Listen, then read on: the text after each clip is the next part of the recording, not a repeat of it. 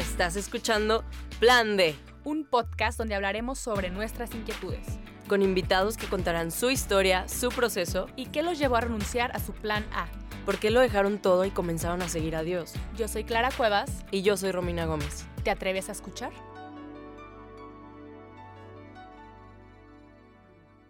Hola amigos del Plan D, bienvenidos a un episodio más. Estamos muy contentas, como siempre, de tenerlos una semana más.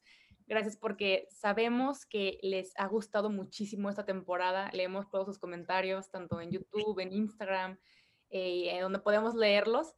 Y sabemos que les ha gustado mucho y pues para no quedarnos atrás vamos a seguir expandiendo fronteras. Pero antes de presentarles a nuestro invitado hoy, ¿cómo estás, Romina? Muy bien. ¿Y tú, Clara? Me siento hasta rara, siento que teníamos mucho sin grabar, ¿no? Nos va a notar un poco por nuestros cabellos. El mío muy corto, el tuyo más largo. es cierto, empezamos esta temporada con unos looks bien inversos. Con otro look. Para que se vea la evolución. Oye, pero estoy muy emocionada de este episodio. O sea, el tema me, me reta mucho, entonces creo que voy a recibir muchas pedradas el día de hoy. yo creo que también yo, ¿eh? Porque híjole, cómo, o sea, creo que el Espíritu Santo me ha iluminado las últimas semanas para mostrarme muchas, muchos aspectos de mi personalidad y me he dado cuenta que el egoísmo es algo que ha estado muy enraizado en mi vida desde muy chiquita y como que lo hice parte de mí también y dije, esta es mi personalidad y lo voy a mostrar así porque así crecí y así está bien, ¿no? Y luego llega el Espíritu Santo y te dice, no, mijita, así no, así no son las cosas y hay que sacarlo y pues no está tan, no está tan bonito, ¿no? Es todos estos procesos de, eh, ahora sí que desaprender lo, mal aprendido. Sí, así es, creo que no, está cañón. La verdad creo que el egoísmo es lo más característico del ser humano, o sea, por desgracia. O sea, creo que nos debería, Dios nos creó para el amor, pero creo que el egoísmo, que para mí es su antónimo, es lo que más nos caracteriza, ¿no? Y sobre todo en esta generación, digo, no sé cómo era en el pasado, pero siento que estamos creando una generación de seres muy egoístas, incluso dentro de los creyentes, ¿no? A veces disfrazamos muchas cosas como, no sé, de, lo que tú le quieras disfrazar, pues, pero que al final terminan siendo orgullo o egoísmo. Entonces es un tema que me emociona. ¿no? Todo lo que puede haber ahí.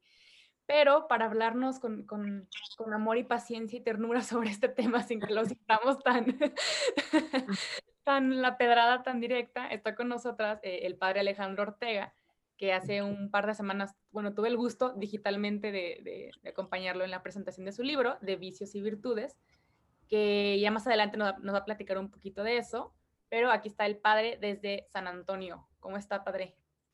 Bienvenido. Muy contento, gracias Clara, gracias Romina, de verdad estar con ustedes es un gustazo y a través de ustedes con todos los jóvenes, los chicos y chicas que, que la siguen a ustedes, que tienen un gran liderazgo en este, pues en general en temas de formación católica, cristiana, espiritual, en fin, lo que cada una de ustedes aporta es muy hermoso.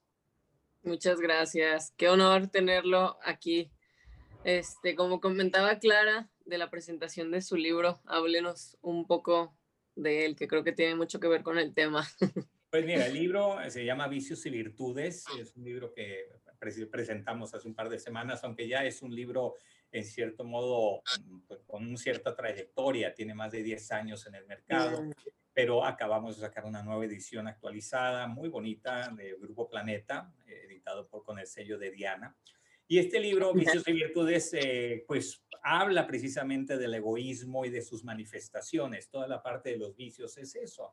Un vicio, para recordárselo a tu auditorio, es un hábito eh, moral malo, es decir, algo que nos afecta en nuestra propia eh, humanidad, en nuestra estatura humana. Yo hablo siempre de la, lo que es la moralidad entendido como tu estatura humana cuando decimos de alguien, ¿no? Es, es una persona de, de, una gran estatura, de una gran calidad humana, de, ¿de qué estamos hablando? Al final del día de sus buenos o de sus malos hábitos pero a nivel, no a nivel corporal, no a nivel eh, ni siquiera intelectual o, o, emocional, sino a nivel espiritual y moral.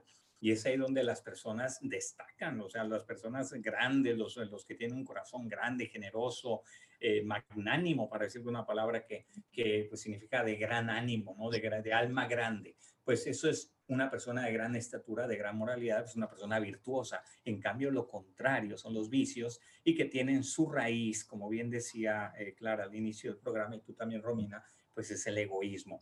Yo explico el egoísmo como el tronco común de todos los vicios. Habría que empezar por definir de dónde viene la palabra egoísmo. Egoísmo, tú sabes que el latín ego, la palabra ego en latín significa yo. Entonces, simplemente egoísmo se puede traducir al español como yoísmo. Y habría que hacerse una pregunta antes. Oye, ¿y está mal que yo me ame a mí mismo? Y la respuesta evidentemente es no, está perfecto, más aún tienes que amarte a ti mismo. Es casi un deber de justicia para con Dios. Dios que nos hizo, que somos sus criaturas. Pues lo, lo menos que tenemos que decirle, Señor, gracias por haberme hecho. Me encantó en la oración inicial, lástima que el público no la escuchó, pero una oracióncita que tú hiciste ahorita, dijiste gracias por mi vida. Me encantó. Porque cada uno de nosotros debe darle gracias a Dios por lo que es, por quien es, porque somos dignos de amor ante todo para nosotros mismos, evidentemente dignos de amor de los demás y del amor de Dios, pues ni qué dudar. Pero este amor propio ordenado, vamos a llamarlo así, que no se llama egoísmo, pudiéramos llamarlo sana autoestima, en psicología se usa el concepto de autoestima, que tiene una doble valencia el concepto. Yo diría que una sana autoestima, una buena, y hay una autoestima mal, mal entendida. Pero bueno, ah. ese será quizá tema de otra plática, si quieres otra entrevista que me quieran hacer sobre la autoestima, me encantaría hablar. ya pero, vamos a respuesta. Pero sí, el, pero sí el tema del egoísmo, que es cuando el amor propio ya no es ordenado, sino desordenado. Cuando me amo a mí mismo de manera desordenada, entonces ya no estoy hablando de una sana autoestima, estoy hablando de algo que lastima, que daña, de hecho, eso es una manera de saber cuando un amor propio es ordenado o desordenado. Este amor propio a mí mismo me, es, es eh, sano o es dañino.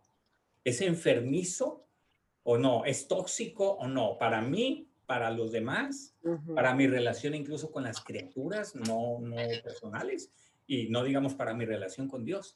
Entonces, cuando mi amor propio se vuelve dañino para mí, para los demás, para mi relación con Dios o con las cosas, entonces estamos hablando de egoísmo.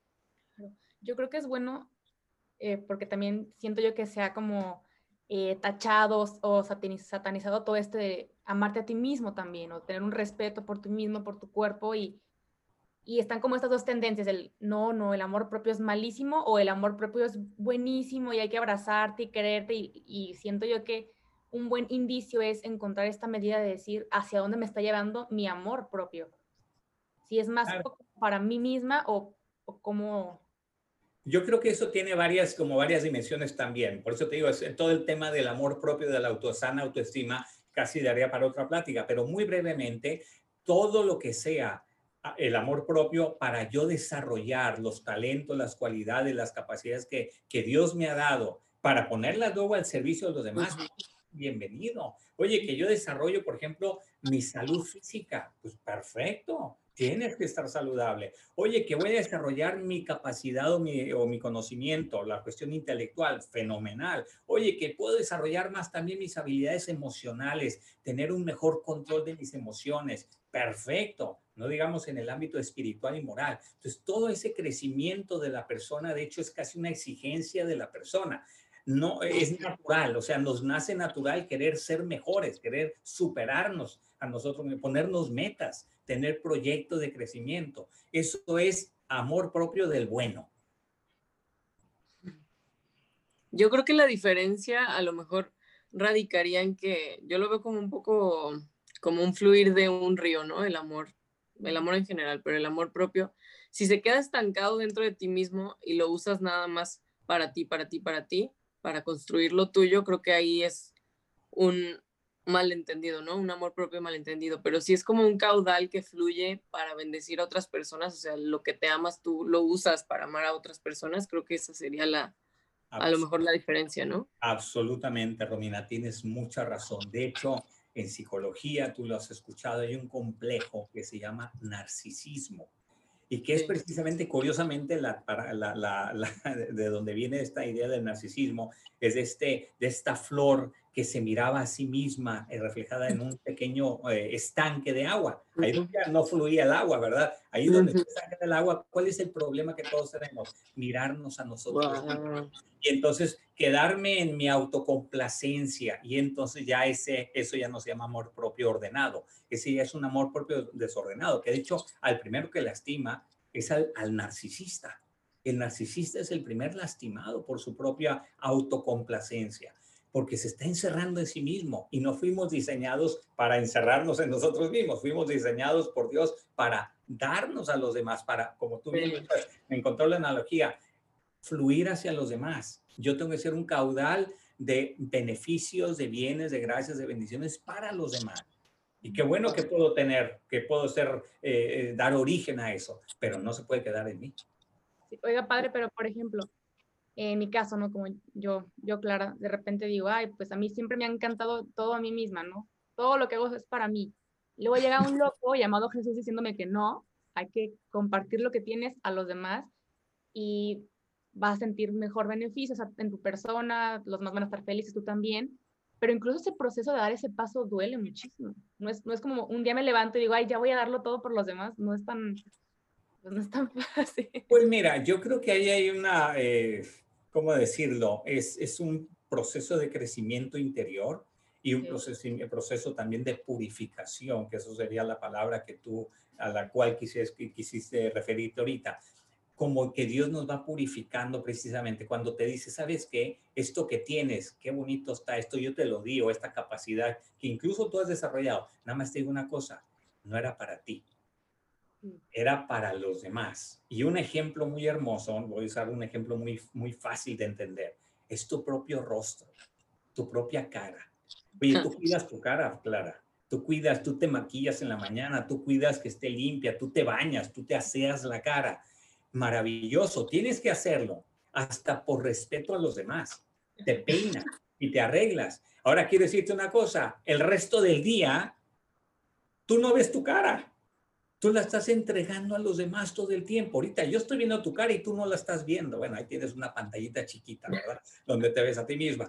Pero ahorita me estás viendo a mí sobre todo y yo no estoy viendo mi cara. Y tú, entonces, mi cara, que es el primer, la primera gran ventana del alma, como dicen los ojos, la, la, mira, es también un, un darme a los demás. Yo empiezo donándome a los demás, donándoles mi físico, donándoles mi cara. ¿Qué haría? ¿Cuál sería el egoísmo? ¿Cuál sería la actitud egoísta, Clara? Donde tú dijeras, me voy a arreglar porque me quiero ver en el espejo todo el día. Oye, pues está bien equivocada, pero es casi una, también una necesidad tan natural el, el, darnos a los demás. Estoy de acuerdo contigo que el egoísmo lo tenemos desde nacimiento, es un problema congénito, que podemos hablar de eso, el pecado original como trasfondo del egoísmo o como raíz, pero también hay que decir que todos tenemos sed de darnos a los demás. Es muy espontáneo que la sociedad actual a veces no nos dé tanto espacio o al menos no favorezca el que estemos eh, buscando darnos a los demás, pues también es cierto, nos mete mucho la cabeza, pero tú, tú, tú, tú y tú, y, y arréglate tú primero y, y, y todo es para ti pues esos son mensajes que van en realidad contrarios a una tendencia también del corazón humano, que es la tendencia a la donación. Yo sí creo en eso. Juan Pablo II, eh, Carol Boitigua, cuando no era papa, cuando no era ni siquiera obispo, que era un filósofo, hablaba de esa necesidad de la persona de encontrarse con el amor, de darse a alguien para poder entenderse a sí mismo. Si yo no tengo un tú enfrente, no soy capaz ni siquiera de descubrir mi propio yo.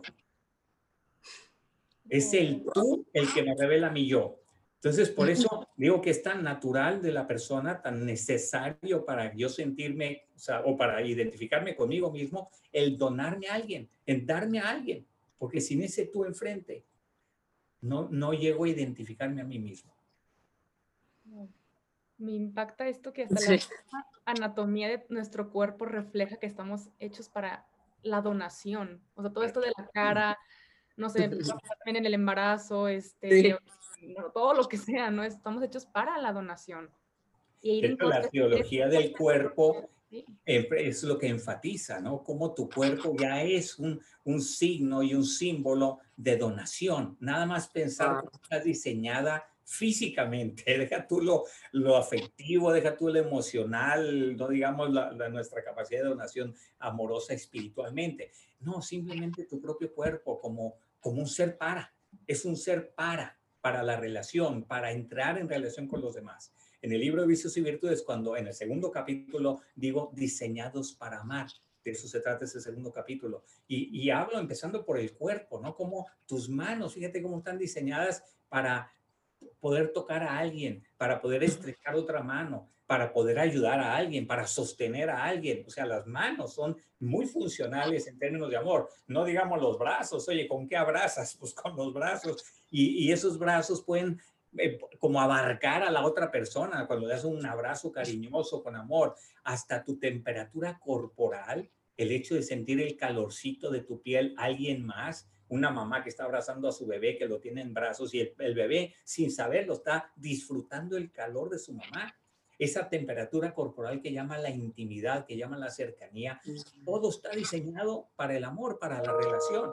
Por eso es, eh, lo peor que puede hacer un ser humano es buscar su felicidad encerrándose en sí mismo. Es que estás abocado al fracaso total. No te vas a encontrar nunca con la felicidad. Por más mensajes que te esté mandando el, el mundo exterior diciéndote es que tienes que vivir para ti mismo. Pues no, ya sabemos que por ahí no es. Entonces, ¿usted cómo definiría en conclusión el egoísmo? Como, un amor, amor, propio desordenado. Esa es la definición más simple. Amor propio desordenado. Porque hay un amor propio ordenado del que ya hablamos. Ahora, este amor propio desordenado, ¿de dónde viene? ¿Por qué todos lo traemos? Tú lo dijiste también de una manera muy, muy clara y muy enfática al inicio de esta transmisión, de este podcast. Dijiste, creo que es lo que todos tenemos o lo que nos define a muchos. No, yo te diría a todos. El egoísmo lo traemos de nacimiento. ¿Cómo funciona esto por qué funciona esto así?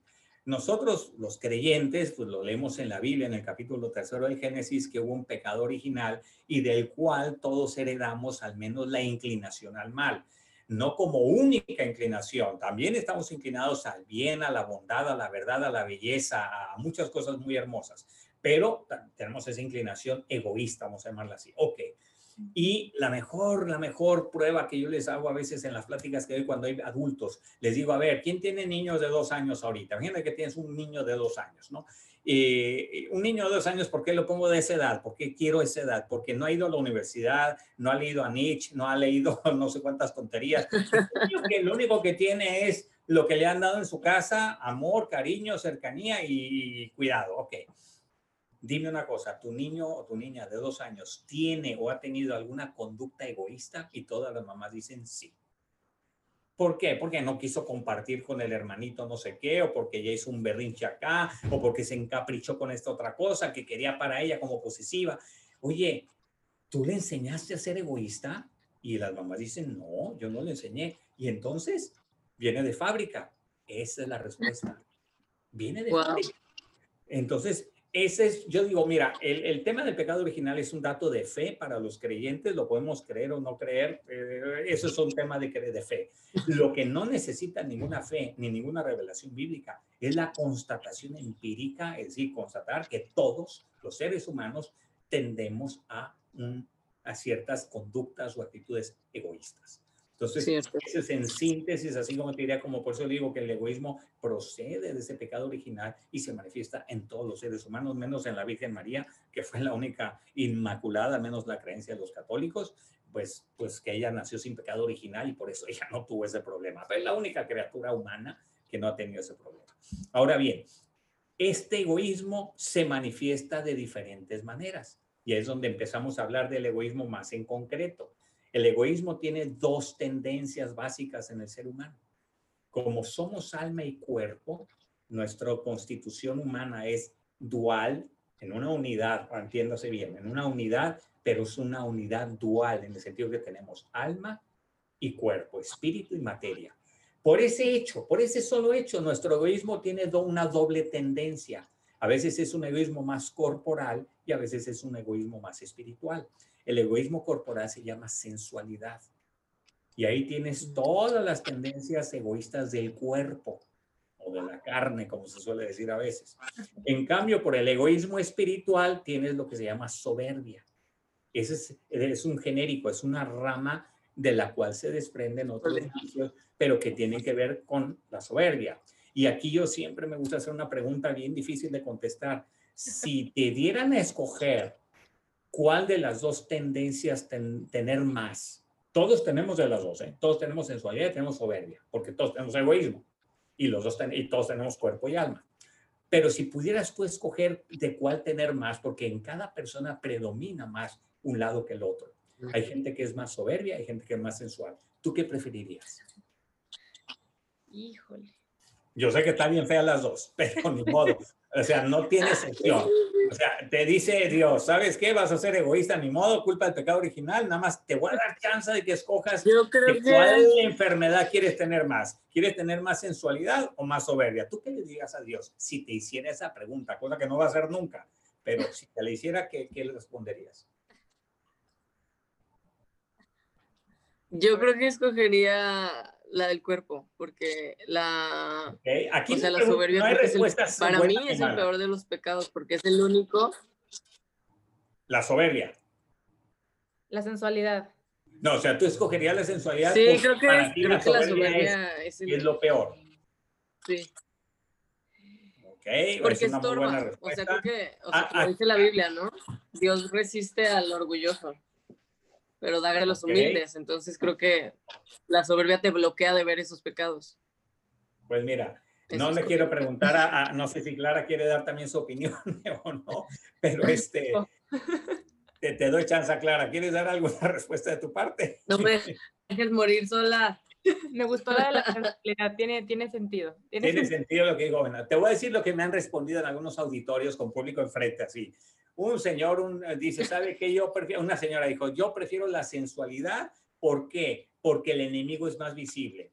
En cambio, por el lado de la soberbia es más invisible. Es decir, vamos a aclararlo. Si yo cometo una falta con mi cuerpo, más o menos lo percibo yo y lo perciben a veces los demás. Sí, voy a poner un ejemplo. Me pego una borrachera.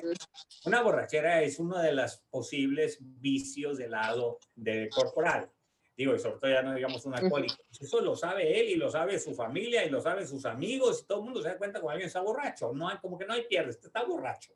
En cambio, cuando haces un acto de soberbia, de vanidad sutil, de, de orgullo velado, como es espiritual, no es tan evidente, no se ve tan fácil. De hecho, el soberbio no suele darse cuenta de que es soberbio. ¿Ok?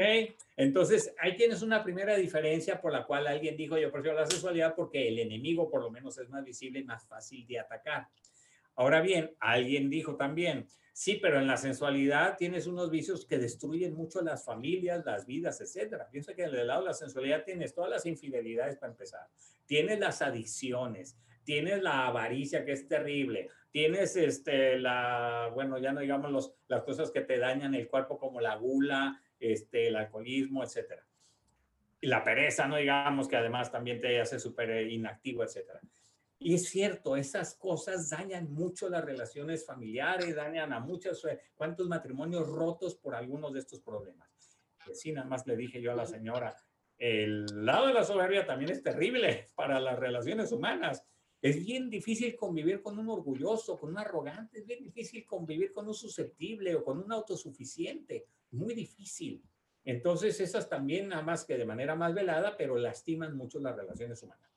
Bueno, ya nada más concluyo con un tercero que se levantó muy simpático, un señor, y dijo, mire padre, si de todos modos voy a pecar, pues que sepa sabroso. Entonces, pues yo me voy por la sensualidad, Sabe más sabrosa la sensualidad. Bueno, pues sí. Ahora bien, no se trata de escoger, se trata de descubrir qué es lo que sucede en ti. Y aquí es donde yo empiezo a invitar a la, a la gente a que empiece su propio diagnóstico personal. Y yo hacia dónde tiendo más, a las tendencias del cuerpo o a las tendencias del espíritu en el sentido negativo de egoísmo, entiéndase. ¿Hacia dónde tiendo? ¿Soy más sensual o soy más soberbio? Empieza tu, tu pregunta inicial. Ahora, después de esto, cada una de estas dos ramas, sensualidad y soberbia, se subdivide en cinco vicios, al menos así lo presento yo en mi libro. Del lado de la sensualidad tienes estos vicios, por ejemplo, la pereza, de la cual ya hablé, mucha explicación. Tienes la intemperancia o el desenfreno, que es la falta de control de tus apetitos corporales, como la gula. Ahí está el tema de la bebida. Ahí está el tema de la droga, por ejemplo. Gente que no porque tengamos un apetito natural hacia la droga, pero una vez que la pruebas, pues se crea en ti una necesidad hacia eso. Tienes también el vicio de la eh, de la comodidad excesiva, esas personas que son comodonas, que todo les molesta si no está perfecto. Y tienes también el lado de la avaricia, ¿no? En el lado de la, ah, bueno, y no dije la lujuria, pues no faltaba menos. La lujuria también está del lado de la sensualidad, que son los pecados totalmente sexuales o el tema de las inclinaciones sexuales desordenadas. Entonces, de este lado tienes eso, la sensualidad. Del lado de la soberbia también tienes cinco vicios. El orgullo, que es sentirse o creerse más que los demás y por lo mismo tratar a los demás con desprecio, humillándolos, etcétera, lastimándolos.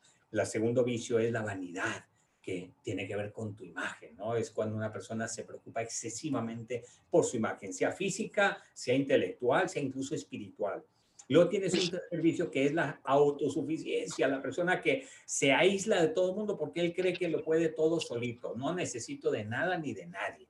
Y es una persona soberbia al final, que no se deja ayudar por nadie, no deja que nadie colabore con él, aislada, individualista, eh, etc. Luego tiene la susceptibilidad, que es terrible, es el que se siente por todo. Ese es el sentido, ¿no? El que lo tienes que tratar con no, porque si no se siente por todo. Y eso es porque tiene un ego inflamado. El ego inflamado es hipersensible, se lo rozas un poquito el yo y, le duele. Entonces es una persona que por eso reacciona de más a cualquier cosita que le haces. Se siente. Qué buena definición.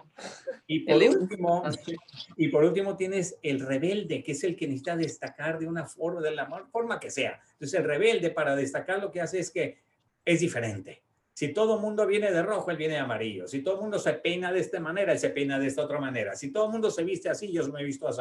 Y eh, tiene que llamar la atención de alguna forma. Es su forma de destacar. Culpable. Entonces, a ver, no, trata de... Clara riéndose y yo, sí, sí, Clara, sí. Yo soy de este grupo. Okay. No, pero tú, tú, en una cosa y yo en la otra, o sea, en el mismo grupo, pero igual, es que padre, bueno, yo lo personal siento como, como el, el, test de que, ay, sí soy. sí. También. Entonces espero que quien nos esté escuchando también se esté haciendo este autoconocimiento, porque de una forma, o sea, ya entiendo que el egoísmo ya es parte, o sea, no te sientas más especial porque eres más egoísta, o sea, todos tenemos un egoísmo. Exacto, exacto. Y que no viene porque te educaron así, o digo, se puede potencializar de alguna u otra forma, pero ahí viene. Es de fábrica. Exactamente. Ahora mi pregunta es, no quiero que suene muy pesimista y no, pues ya, ya los conocí, muchas gracias, sí soy bien vanidosa, sí soy bien bla, bla, bla, bla, bla. ¿Y ahora qué? O sea, porque en el libro tú lo defines que es un mal inextripable, o sea, que no lo puedes sacar porque te diste cuenta que eres egoísta y ya está. O sea, ahí está. Pero una vez dándote cuenta, ¿qué se puede hacer? Ah, mucho. Mucho y, y además no solo mucho, sino que es, casi te diría que el egoísmo así presentado y así aceptado como algo que es parte de nuestra naturaleza humana caída en el pecado original, etcétera, es una palanca, llega a ser una palanca de santificación. ¿Por qué? Acuérdate de lo que decía San Pablo. Si un, si un luchador no tiene contra quién luchar, no hay manera de que gane la corona. La manera de, poder tener una victoria es solo teniendo a quien vencer, a alguien contra qué luchar. Bueno, pues te, te presento a tu sparring. Eh, no sé si sepan la gente lo que es un sparring en el boxeo, pero los que los boxeadores profesionales, antes de irse a pelear, a una pelea verdadera, tienen un sparring, que es otro que boxea como ellos, no tan buenos como ellos, evidentemente, pero que los entrena. Entonces, les sirve de entrenamiento. Entonces va con el sparring, claro, están protegidos con sus máscaras y eso, pero le pega y casi igual que el otro le va a pegar, ¿no? Necesitas ese sparring. Bueno, pues en el mundo espiritual y moral, tu sparring es tu vicio dominante, porque para eso no te... Ah. Pero es bien importante que tú descubras, no solo que digas, ah, tengo de los 10 vicios, bueno, bienvenido al club, yo todos, todos tenemos de los 10 vicios. El tema, es ese, el tema es que hay un vicio que predomina en cada persona y es lo que llamamos el vicio dominante o el defecto dominante. Imagínate que yo descubro que yo soy orgulloso, ese es mi vicio dominante. Habiendo visto todos los síntomas de todos los vicios, me identifico más con este vicio, aunque tengo de todos un poco. Ok, pero este es el mío. Ok, ahí entro con Clara, lo que ella decía. ¿Y ahora qué? Así me quedo. Bueno, sorry, soy orgulloso, ¿eh? Me voy a poner un letrero aquí arriba. Disculpe las molestias, soy orgulloso, pero pues así soy, ni hablar, no hay nada que hacer. No, hay mucho que hacer. Primero es aceptarlo, es darme cuenta que mucha gente no se ha dado cuenta de cuál es su vicio dominante. Ya un primer, un, primer éxito de todo este proceso es darme cuenta, no sabía yo que era así o que soy susceptible hasta que no lo leí, no lo vi, que ah, ah, ahora ya entendí que yo soy susceptible o que ya por lo menos le puse nombre a muchos de mis problemas. Es nada más ponerle nombre a, lo que me sucede, a muchas reacciones que ahora ya entiendo por qué yo reacciono así. Ahora ya entiendo por qué me he comportado de esta manera en ciertas circunstancias. Ah, porque yo tengo este defecto, yo tengo este vicio con nombre y apellido. Bueno, en este, este caso es un nombre nada más. Bueno, aceptarlo es un acto de humildad, es un acto ya de, de, de hacer la verdad en la propia vida. Y eso es un tema bien importante en cualquier vida humana cuando vives en la verdad. Y vivir en la verdad significa decir, este soy yo, sin maquillaje. Sin maquillaje, este soy yo. Este, este es mi verdadera identidad. Tengo muchas cosas muy buenas. Bendito Dios, le doy gracias a Dios de todo lo positivo que hay en mí, pero también tengo o vengo arrastrando este defecto. Esa es la parte de la aceptación. El tercer paso, y es el, tal vez el más importante, es la superación. Y entonces, ¿qué? ¿Me voy a quedar así nada más con este reconocimiento de vicio dominante y esta aceptación de mi vicio dominante? No. ¿En qué tengo que trabajar? En la virtud opuesta. A cada vicio corresponde una virtud. Entonces, adivina, buenas noticias. Para cada vicio hay una medicina. Todo tiene medicina. Claro, no es una medicina que te lo va a curar al 100%, no pero ya tienes con qué vas a luchar contra ese defecto dominante. Si yo soy perezoso, si ese es mi defecto dominante, voy a trabajar en la virtud de la laboriosidad o del trabajo, así se llama también, virtud del trabajo, con todo lo que eso significa. Entonces ya tengo una meta clara y este es el objetivo de todo este proceso, tener una meta clara. Oye, que yo soy susceptible, adivina cómo le hago para ponchar mi ego, ese ego, inflamado que me hace reaccionar o hiperreaccionar a cualquier cosita que me hace. Pues la manera de ponchar el ego es el olvido de mí mismo, es hacerme tolerante a cualquier cosa que me hagan no pasa nada. Yo no soy aquí el importante del mundo, del planeta. Me, pueden de pronto hacer algo que me puede lastimar, pues sí, pero no pasa nada. Eso ya estás curando, estás empezando a sanar de alguna forma tu defecto dominante, tu vicio. Insisto, no se te va a quitar porque eso es una raíz que está bien enraizada en tu vida, como dijimos antes del egoísmo, en esta manifestación concreta de este vicio.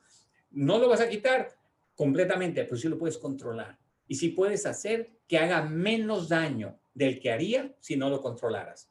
Porque si no lo controlas, te va a seguir haciendo daño a ti, a los demás, a tu relación con Dios y a tu relación con las cosas. No, y hasta puede crecer muchísimo más, ¿no? Este, uno va a decir esto, digo, como me pasa a mí, ¿no? De repente desde chica tengo esto y digo, ay, es mío, y lo voy haciendo parte de mí y voy creciendo con él y como soy así y así así, así me tienen que aceptar y pues siento, uno, siento yo que entre más pronto, entre comillas, te des cuenta de esto, más fácil va a ser la lucha, ¿no? O más llevadera, no fácil, pero sí más, esto es lo, esto es lo que me pasa a mí y voy a ir con lo, lo, opuesto, ¿no? Que es la virtud. Ah. Totalmente de acuerdo, Clara. De hecho, hay una palabra que define eso que acabas de decir. Hay gente que forma personalidades monstruosas. Esa es la palabra, monstruosas. Claro, por afuera tú la ves un ser humano normal, pero empieza a actuar, empieza, oye, este es un monstruo o sea, es una persona que no tiene empatía con los demás, es una persona que, que, atropella a todo mundo, esa es una persona que le vale gorro eh, si lastima o no lastima, o si hace daño o no hace daño a su familia o a sí mismo, gente que se abandona a ciertos vicios y dices, oye, pues esta persona no tiene ni el mínimo ya casi respeto de sí mismo, por decir eso, o de los demás. En fin, son personalidades que pueden llamar así monstruosas, ok, estoy exagerando tal vez con este adjetivo, pero, pero tienes toda la razón. O nos damos cuenta de cuál es nuestro punto de trabajo, o no vamos a crecer, nos vamos a quedar como muy, si no monstruos, vamos a decirlo así, muy subdesarrollados en el plano humano. Porque acuérdate lo que dije yo al inicio, se trata de tu estatura humana. Y así como en tu cuerpo, tu cuerpo va creciendo y llega a una cierta estatura normal de un adulto, pues en el ámbito moral, si no creces, te quedas enano. Disculpa. Claro. Vas a ser un toda tu vida. Totalmente. Y ahorita que está hablando como de la estatura, se me viene a la mente este versículo que dice que tenemos que llegar a la estatura del varón perfecto, ¿no? O sea, del hombre perfecto, de Oh, Jesús. Entonces, Claro, dice ya cuando lo comparamos ahí, porque creo que caemos mucho en el, como decía Clara, "Ay, pues yo me justifico porque pues así soy, así nací, es mi personalidad, es mi, es mi carácter, mucha gente lo justifica, ¿no? Como, sorry, así soy, acéptenme. Y decimos, bueno, no soy tan malo. O sea, si me comparo con un drogadicto, golpeador de mujeres, pues no soy tan malo. ¿Cuál es la bronca? Pero si pones el estándar que Dios nos pone, que es parecernos al varón perfecto, la estatura que tenemos que alcanzar no es la del vecino, no es la de Clara, no es la de la mamá de Clara, o sea, no es la de nadie que conozcamos, sino la de Jesús mismo. Ahí sí dices, híjole, o me someto y pido ayuda de Dios y de los demás, o no voy a poder vencerme a mí mismo. Sí, y luego también hay que decirlo que el vicio dominante o el vicio que, del cual vamos todos cojeando, arrastrando, puede ser también, como dije yo al inicio al empezar esta parte, una palanca de crecimiento espiritual por otro lado. Te lo voy a explicar de esta manera. Hay un librito, yo lo leí en el noviciado, que se llama El arte de aprovechar las faltas. Es un librazo, es un librito chiquito, así delgadito, pero muy sabio el libro. Suena muy bien. ¿Cuál es, ¿Cuál es la gran cosa que te aporta cuando eres consciente de tus faltas y estás luchando, pero vuelves a caer y sigues luchando y sigues cayendo? Que estás creciendo en humildad, te estás haciendo humilde. Alguien dijo que la vida es una larga lección de humildad. Y es cierto, cuando nacemos y cuando vamos creciendo al inicio, que sobre todo cuando nos dicen que somos Superman, ¿no? Te lo dice tu mamá, te lo dicen tus papás, te lo dicen tus, tus algunos amigos eventualmente, te, todo el mundo te, te echa muchos piropos, lo que quieras. Pero hay un momento en que la vida misma te enfrenta con tu realidad y dices, a ver, no era yo el Superman que pensaba, o por lo menos, o el Superwoman, no, no, no, no. Hay una caricatura que me encanta en ese sentido. ¿Te acuerdas de, de Toy Story, la 1? Sí, ¿Te acuerdas de este, el, el, el ¿cómo se llama? El, el, que volaba, ¿no? El, el, el El del espacio. El Buzz, Lightyear. el Buzz Lightyear. El Buzz Lightyear que se creía que él iba a salvar el universo, ¿no? Hasta que el Woody lo sienta una vez y dice, espérate, espérate, espérate, tú eres un juguete, o sea, y el otro entra en depresión. Entra en depresión porque dice, ¿cómo? O sea, de pronto se da cuenta de lo que realmente es. Y en ese primer momento, como bien decía Clara, puede ser bien frustrante, o sea, puede ser bien duro decir, oye, pues, pues esto soy realmente, yo no era, no era lo que yo pensaba que era, soy, mm, esto es mi realidad. Nada más te digo una cosa, desde ahí es de donde empiezas a crecer mucho más fácilmente. Es en el reconocimiento de tus propias miserias y debilidades y límites cuando haces un acto de humildad y dices, a partir de aquí puedo ser algo, puedo empezar a construir algo sólido en mi vida. Yo creo que es, bueno, a mí me ha ayudado mucho en lo personal tener a personas claves que yo sé que todo lo que me vayan a decir me lo van a decir con amor, pero Sí. también porque quieren lo mejor de mí también, no, no nada más como para lastimarme el ego y me lo van a decir con, con más cariño, no como Woody, en- pero que no me, no me lo dicen para lastimarme, sino porque saben que puedo sacar todavía algo más, ¿no? Y ayer me contaban un ejemplo de que Bono, el cantante de YouTube, él dice que está en un concierto con 10 mil personas y él puede decirles a todos, donen ahorita un dólar a tal causa y lo van a hacer. ¿Por qué? Porque es Bono, wow, ¿no? Pero él llega a su casa a decirle a sus hijos, hagan la tarea y le van a decir no. O sea, no, gracias.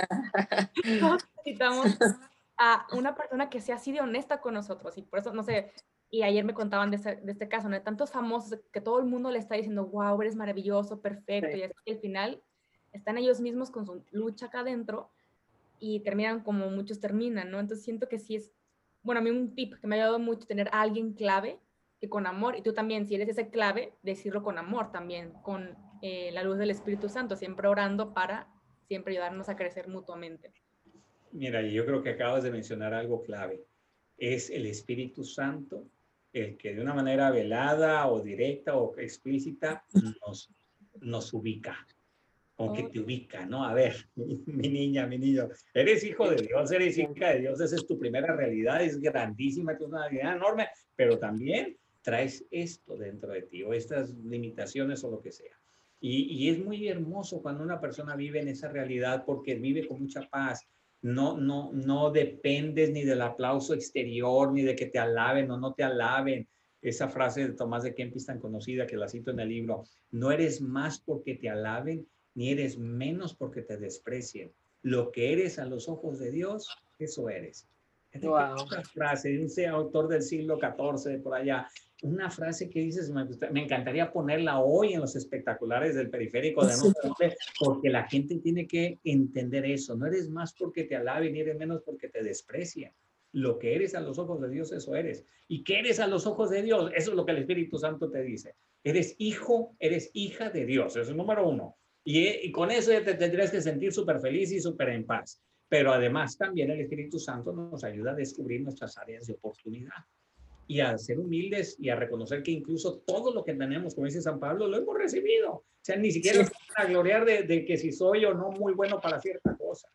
Déjenme contarles rapidísimo un ejemplo que me encanta porque es, de, es muy de una persona que ustedes conocen y al cual yo aprecio mucho, el cantante Emanuel. Eh, me ha tocado varias veces acompañarlo, tengo mucha amistad con él, y acompañarlo a sus conciertos, conciertos en el Auditorio Nacional con 10 mil personas enfrente, como decías tú ahorita de Bono, ¿no? Y te digo lo que hace Manuel, brevemente, digo, creo que lo puedo decir en público esto. El hombre termina el concierto y ya, bueno, pues todo el mundo le aplaude, la gente de pie enloquecida, porque la verdad lo, pues, tiene mucho, mucho que ¿no? Como artista, como cantante, con el, la personalidad que tiene. Termina el concierto y todavía, bueno, él se, así rapidísimo, se baña en cinco minutos, ahí tiene su, su ¿cómo se llama? En backstage, ahí tiene su camerino, ¿no? Y, y ya en diez minutos ya está listo y le pasan a todos los VIPs que estuvieron en el concierto. Y pues a lo mejor estaba don fulano de tal y el empresario no sé quién y el comunicador no sé cuál, o sea, gente de, de estos así de primer nivel, ¿no? Y lo pasan a saludar y a felicitar y ya y yo mientras estoy rezando mi rosario esperando que termine él, porque déjame decirte qué, qué va a ser después. Cuando termina de saludar a todo el mundo, me dice a mí, bueno, ya terminé, vámonos. Se sube en su carro a manejar, él no trae chofer, él maneja, y yo al lado, y nos vamos a su casa. Llegamos a la cocina de su casa, nadie lo está esperando. Llegamos a abrir el refrigerador, ¿qué quiere cenar? ¿Una quesadilla? ¿Un sándwich? Dice, a ver, este hombre hace media hora 10 mil gente lo estaban aclamando de pie, aplaudiéndole y todo. Y ahorita está haciéndose un sándwich y me está haciendo otro a mí en su cocina de su casa. Ese es un hombre aterrizado. Ese es un hombre que no, que no vuela con esa, pues normal, pues tiene ese talento, tiene ese don, qué bueno, pero sabe, como que sabe reconocer de quién es el don al final del día que es de Dios. Y número dos, yo aquí estoy, no espero ninguna eh, tratamiento especial de quién sabe qué tipo, ¿no? Si me entiendes, como que eso, eso te da mucha paz, te da mucha serenidad, te ayuda a estar muy, muy tranquilo y no estar esperando o menos aún limosneando alabanzas o quién sabe qué cosas. Que no estoy padre, wow, tanto las pedradas, pero también con este entusiasmo de que eh, depende de mí, pero que no estoy sola tampoco en este proceso, que no estamos solos una vez que te das cuenta cuál es tu vicio. Y wow, de verdad muchas gracias Padre por, por este gran episodio. No sé si quieres decir algo más, Romina, antes de cerrar. Eh, pues nada, concluir eso que, que la buena y la mala noticia es que todos cogemos de lo mismo, todos somos egoístas, pero eso es muy bueno y muy malo, pero tiene esperanza porque podemos trabajarlo y creo que en mi caso el mejor antídoto tal cual es el sometimiento a Dios, ¿no? O sea, el estar ahí, como decía el Padre, en contacto con el Espíritu Santo y luego, luego que te jalan las greñas, pues hacer caso y ahí esa lucha entre que mueres y no mueres, pero necesitamos a Dios para, para hacer eso. Entonces, para cerrar, Padre, no sé si le gustaría hacer una oración precisamente para, para esto, que sea Dios quien nos ayude. Con muchísimo gusto, pues pedirle al Señor, Señor, gracias por este momento que nos has concedido, por estas hermosas eh, pues, ideas que, que, nos has inspirado a través de Clara, de Romina, también inspirado seguramente a muchos de los que han escuchado este programa.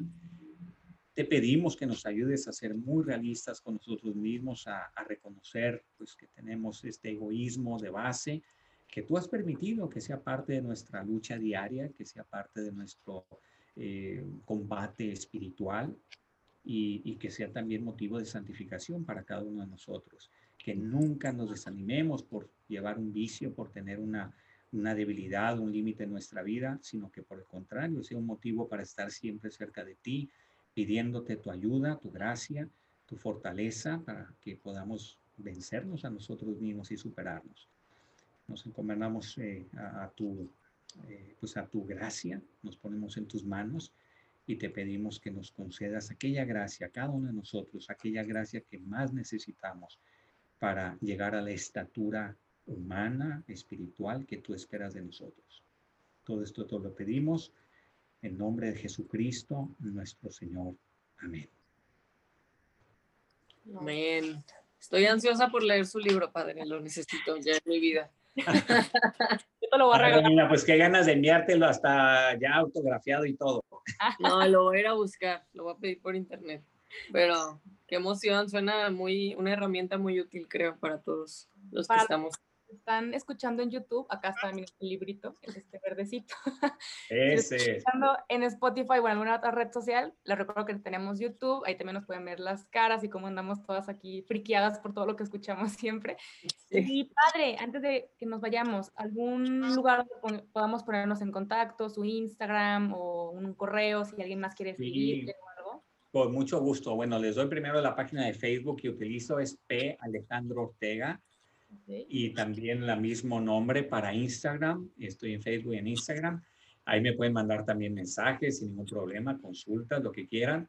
Y también tengo un podcast que sale, se publica cada semana, una reflexión semanal sobre más sobre el Evangelio, que se llama Al Punto. Y está dentro de una red que se llama Juan Diego Network. Me pueden ah. encontrar dentro de la red Juan Diego, Juan Diego Network o también directamente en Spotify o en las principales plataformas de podcast. Ahí me pueden encontrar eh, Alejandro Ortega o P. Alejandro Ortega al punto. Qué eh, chido. es una, una, reflexión semanal de tres minutos, ¿eh? no, no, no es larga, eh, pero va al, por al punto, porque está al grano, ¿no? Al, algún tema específico de esa, de esa semana. también tengo las pues, YouTube, en un canal de YouTube y ahí pueden pues verme sobre todo algunos videos, algunas guías, algunas conferencias que he dado, ahí están también. Muy bien, pues lo vamos a seguir buscando porque justo son eh, los tipos de regaños y un jalón de orejas con amor que necesitan. no, hombre. Las joyas necesarias. Es, un gustazo, de verdad, eh, hablar con ustedes dos y verlas también con el entusiasmo con, que, con el que transmiten lo que, lo que llevan en su corazón. Mil gracias. Pues, gracias. Gracias por acompañarnos, Padre. Y a todos los Gracias, Padre. A todos los que se quedaron hasta acá el episodio, ayúdenos a compartirlo para que todos nos demos cuenta que todos somos egoístas, porque también hay un gran medio. no nada más flagelarnos y ya está. Y les recuerdo que nos pueden seguir en nuestras redes sociales, como en Instagram, arroba el punto plan D. Y bueno, como les dije, en, en YouTube, en Apple, en todos lados pueden escuchar. Bueno, muchas gracias por acompañarnos. Gracias, Padre, y Dios los bendiga. Dios los bendiga. Nos vemos en el próximo episodio.